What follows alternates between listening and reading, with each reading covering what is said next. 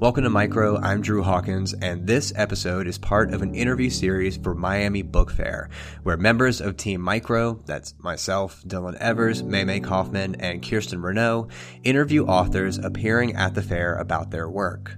For more information about their programming and to check out the incredible roster of authors appearing this year, visit MiamiBookFair.com.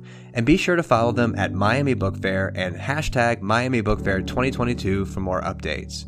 Now, back to the show.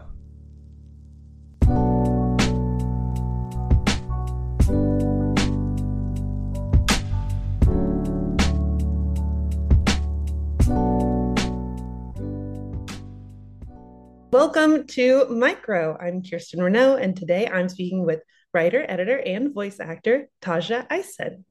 We'll be talking about her new book, Some of My Best Friends Essays on Lip Service, which was published earlier this year by One Signal Publishers. To start the show, we've asked her to select and read a passage from the book. So here's Tajja Isen reading the opening from her new collection. Enjoy. Thank you. Thank you so much for having me. Near the end of the first Toy Story film, an uprising takes place. The familiar conceit of the plot is that toys are conscious. They can think and talk, feel and plot revenge but no one is supposed to know. Every time a person walks into the room, the playthings flop to the ground, still and glassy eyed, and all, who me, about having free will. Their oppressor is a kid named Sid, who likes to take apart his store bought toys and remake them into new ones. Seems harmless, maybe even anti capitalist. But because Sid's creations involve dismembered dolls, and also because he has bad teeth, a skull t shirt, and the basement pallor of an incel, we're meant to recognize that he's a creep. This is not a bright and curious child trying to minimize his carbon footprint. This is a sadist getting off on torture. The circumstances the toys decide are grave enough to break the cardinal rule and reveal their sentience. Leading the revolt is our hero, Sheriff Woody. Sid has Buzz Lightyear, Woody's rival turned bro, strapped to a rocket. He's about to light the fuse when Woody stages a distraction saying his action figure lines, though no one is pulling his string. Sid stops, frowns. The toy is all the way across the yard. The yard is empty. When he skulks over to Woody and picks him up, things turn personal. That's right. I'm talking to you, Sid Phillips. Sid's face contorts in panic as the other shoe drops. He hasn't been making cool alternative toys. He's been butchering living creatures. What happens next is straight out of a horror film, enough to terrify the kid I was in 1995. The army of toys closes in like they're about to rip Sid apart. Mutilated dolls rising from muddy puddles in a sandbox, lurching with outstretched arms, crying, Mama! This has already been pretty traumatic for the kid, but what truly breaks him is Woody's final demand. The sheriff rotates his head a cool 360 and says, in a voice that drips with threat, So play Nice. This scene is my favorite metaphor to describe what it's felt like over the past several years as corporations, public figures, and cultural industries became fluent in the language of social justice. A bunch of objects opening their mouths to declare a revolutionary consciousness. After this decade's uprisings against police violence, the wave of inclusion statements, high profile hires, and higher profile apologies meant that too many things were suddenly talking. Entities that should not, in any rational view of the world, have been able to speak at all candy brands, emojis, style guides, road surfaces, the New York Times bestseller list were suddenly animate, alive. They stroked my temples and chucked me under the chin, vowing that a new order was on its way, and what's more, that I was going to like it. Sometimes the noise making led to changes in systems and policies that have made them more equitable. Mostly, the noise was an end in itself to prove its makers were in step with the times. And I'll stop there. Thank you. Ah, wonderful. wonderful. It's such a delight to have a voice actor read to you.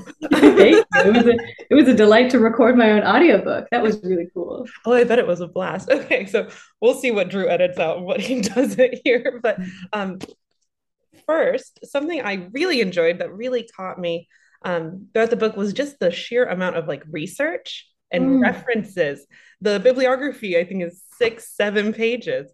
I loved it. Mm-hmm. Um, can you talk a little bit about the process of research and incorporating those voices into your work and what that looks like for you?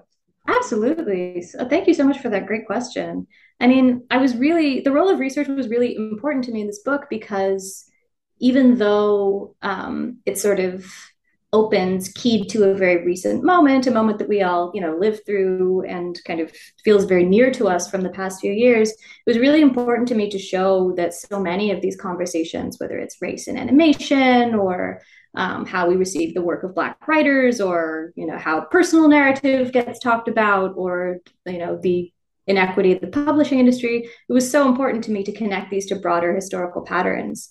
Um, so i um, my my process for kind of going into every essay was i would assemble a sort of almost a syllabus for myself um, kind of you know what are the essential what what do i what are the essential texts on race in cartoons or on um, you know the how the publishing industry works or um, you know other times that sometimes that canon was very kind of established like there are lots of academics who have done really amazing work on race and animation um, but other times for something like my essay about personal essays um, assembling the canon was a little bit a little looser a little more like based on a conversation that's taken place on the internet over the past 10, 15 years. Um, but that was very much my process. It was like assemble the list, read everything, and then at the moment when I could sort of feel my ideas bubbling over with the contribution that I wanted to make to that conversation, that's how I knew I was ready to start writing. Um, so it all sort of grew very organically out of the research process. That's wonderful. That makes it seem so digestible when I look ah, at thank you. research, that's crazy. Um, which brings me, I really enjoyed the this time it's personal. Um, I a current of the book that really caught me was this like concept of authenticity and the commercialization of pain.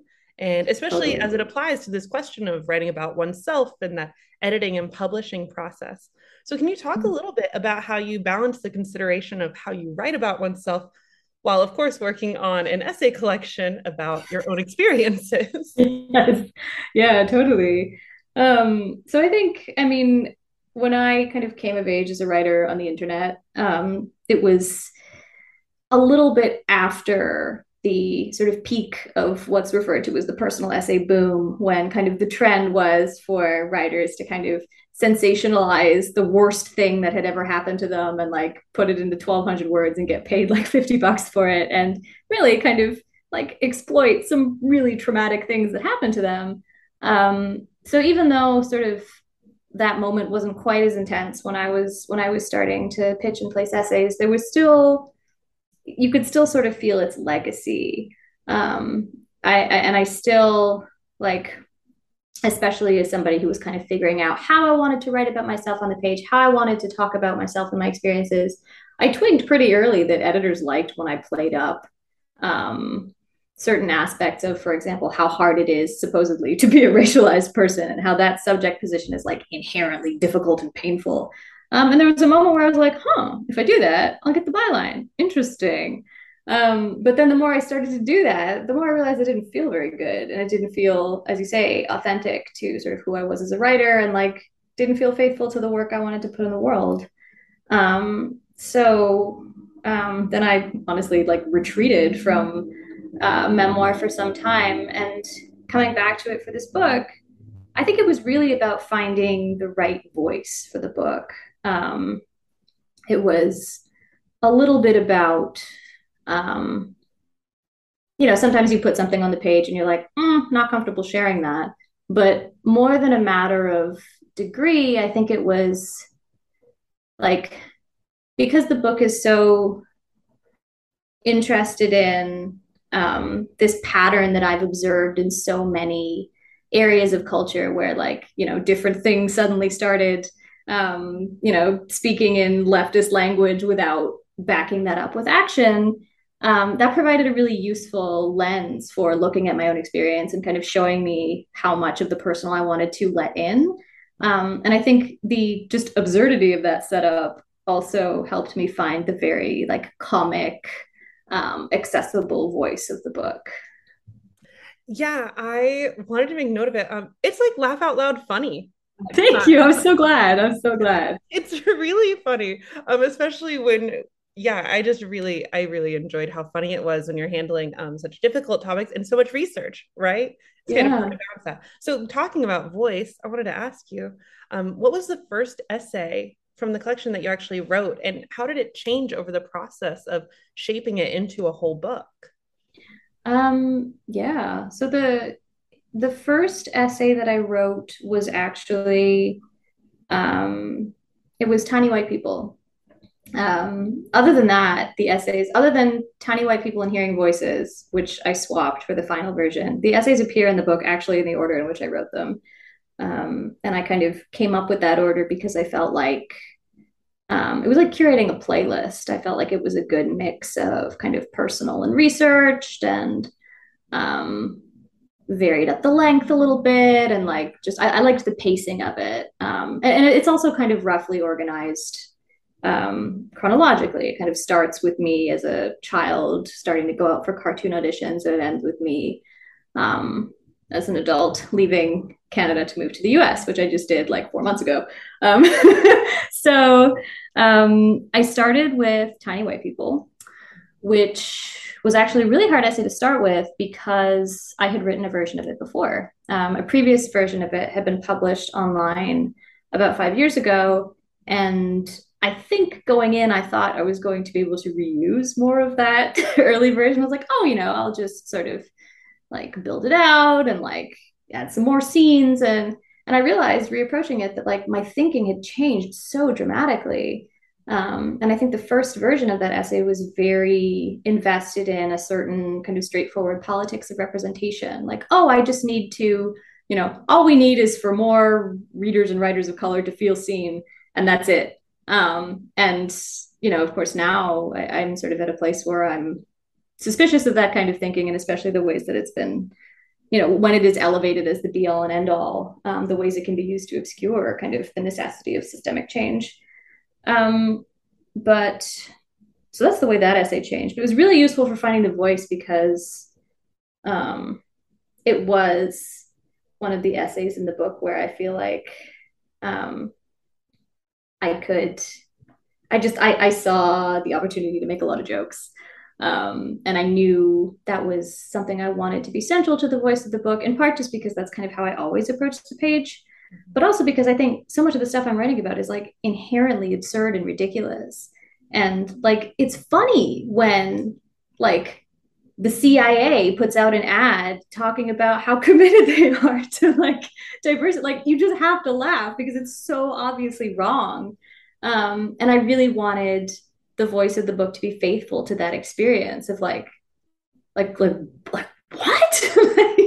um, and and I think too, it I, I wanted to give the reader a sort of I wanted to extend a hand to the reader. I wanted to take as a given that they've probably noticed these things in their lives too and give them a language for articulating it and i wanted the reader to feel like my sort of co-conspirator and agreeing isn't this isn't this weird um haven't you like you've seen this too right okay now what does it mean let's work that out together yeah, I thought something the book does really well and I really enjoyed about it is that it makes you feel smart while you're reading it, which is oh, always cool. a great experience, right? You're like, yeah, I know about capitalism.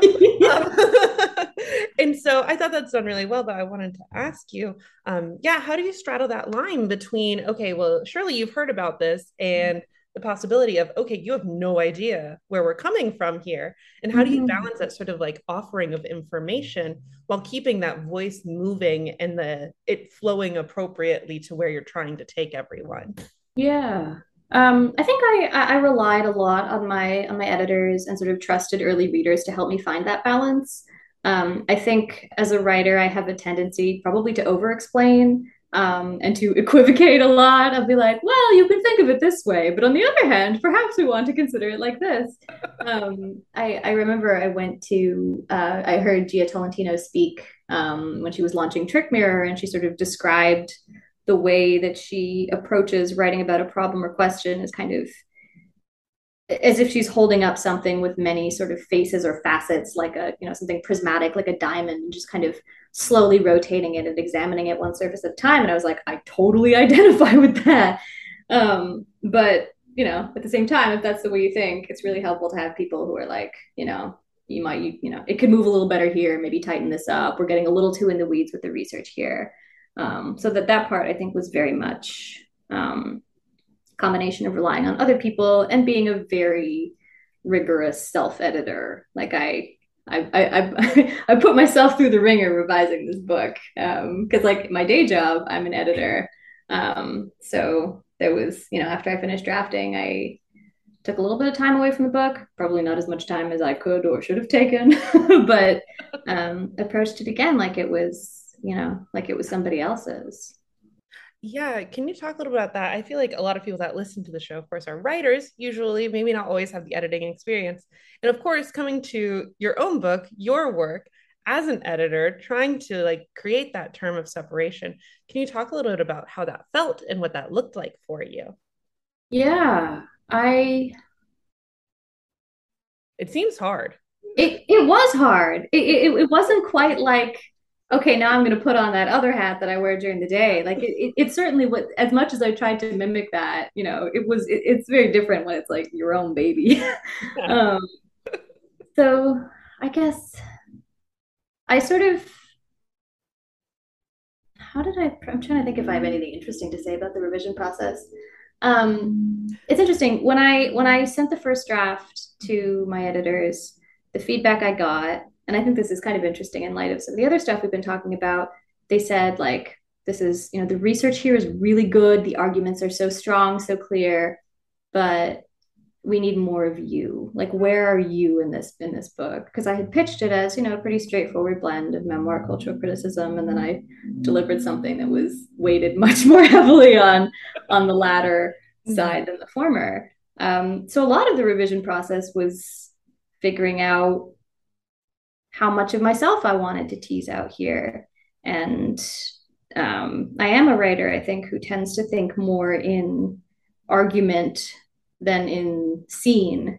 Um, so that was that was a fun challenge, like sort of thinking more critically about memoir and you know coming out of like finishing the book I, it's a space that i'm very interested in going back to and a genre i want to explore more um, and there was this sort of this this feeling that I kind of trained myself to write towards um, that um, like I I in writing the personal stuff I tried to reach for things that like I wanted to articulate experiences that had long felt true to me but I had never quite put words to. And anytime I hit one of those moments I was like okay this is this is true this is like this is what we want the emotional sort of core of the book to feel like. Yeah there's um a lot of emotional resonance when it is your personal experience and it's so kindly backed up by the research and references um, mm. that they support each other. I thought it was thank really you. cool. you're welcome. Yeah. Um so this is our final question Thank you so much. Um, this is what I'm asking everyone. It's my favorite question because I'm the one who came up with it. Um, what were you reading while you were writing Some of My Best Friends? Oh, I love this question. Okay. Um, so I was I was reading, in addition to like all of the stuff that I was reading for research, I was reading a lot of people whose um whose tones I wanted in my head, um, whose whether it was like clarity of argument, for which I was reading Lauren Michele Jackson's White Negroes. Um, for humor, um, I was reading uh, Patricia Lockwood's Priestdaddy. Um, for scale and just like sort of marriage of personal and analysis, I was reading I was rereading Trick Mirror also for the humor, um, and I was reading uh, Jenny Odell's How to Do Nothing. Um, I was dipping in and out of Toni Morrison again for like clarity of argument and just clarity of vision. Um, I had this whole stack of books that I just kept near me almost just for vibes, like so I could, you know, open it up, take in a few sentences. Um, but those were kind of my big buckets. I started reading um, David Sedaris for the first time. I'd never read his work before, but I just like so loved the just levity and movement of those sentences that he was a helpful kind of tonal companion. Um, I have a I, I took a photo actually of like I'm just I, I know this is audio. You got to make sure nobody's left out. yes, I, I want. I'll just read you. Oh, right, of course, Samantha Irby, huge, huge like tonal referent. Um, Zadie Smith, Cathy Park Hong, and Alexander Chee, all just like really, um, really powerful essayists, thinkers. I really admire. Um, so I guess a lot of essay collections um, and memoir to kind of like they were so helpful in finding the voice and finding just kind of I feel like all of those thinkers or a lot of those thinkers are really um they're very light on their feet. Like even if there is somebody like Zadie Smith, those essays can like span so much um, research material, argumentative material, and she just kind of like skates across the surface of it in a way that looks so effortless. Um, so yes. Wonderful. I love the idea of like keeping them nearby, just like, you know, for the vibe. Yeah, like osmosis. Like, you have like crystals, you have like 17 books. Exactly. okay, let me do my um exit point and then I love it if we could take a screenshot with our little books together. Um, totally. Great. So be sure to stop by and see Tajja Isen at Miami Book Fair, November 13th through 20th in beautiful Miami, Florida. And pick up a copy of her debut book, Some of My Best Friends Essays on Lip Service, available today. Tajja Isen, thank you so much for stopping thank, by. Thank you. This was such a lovely conversation.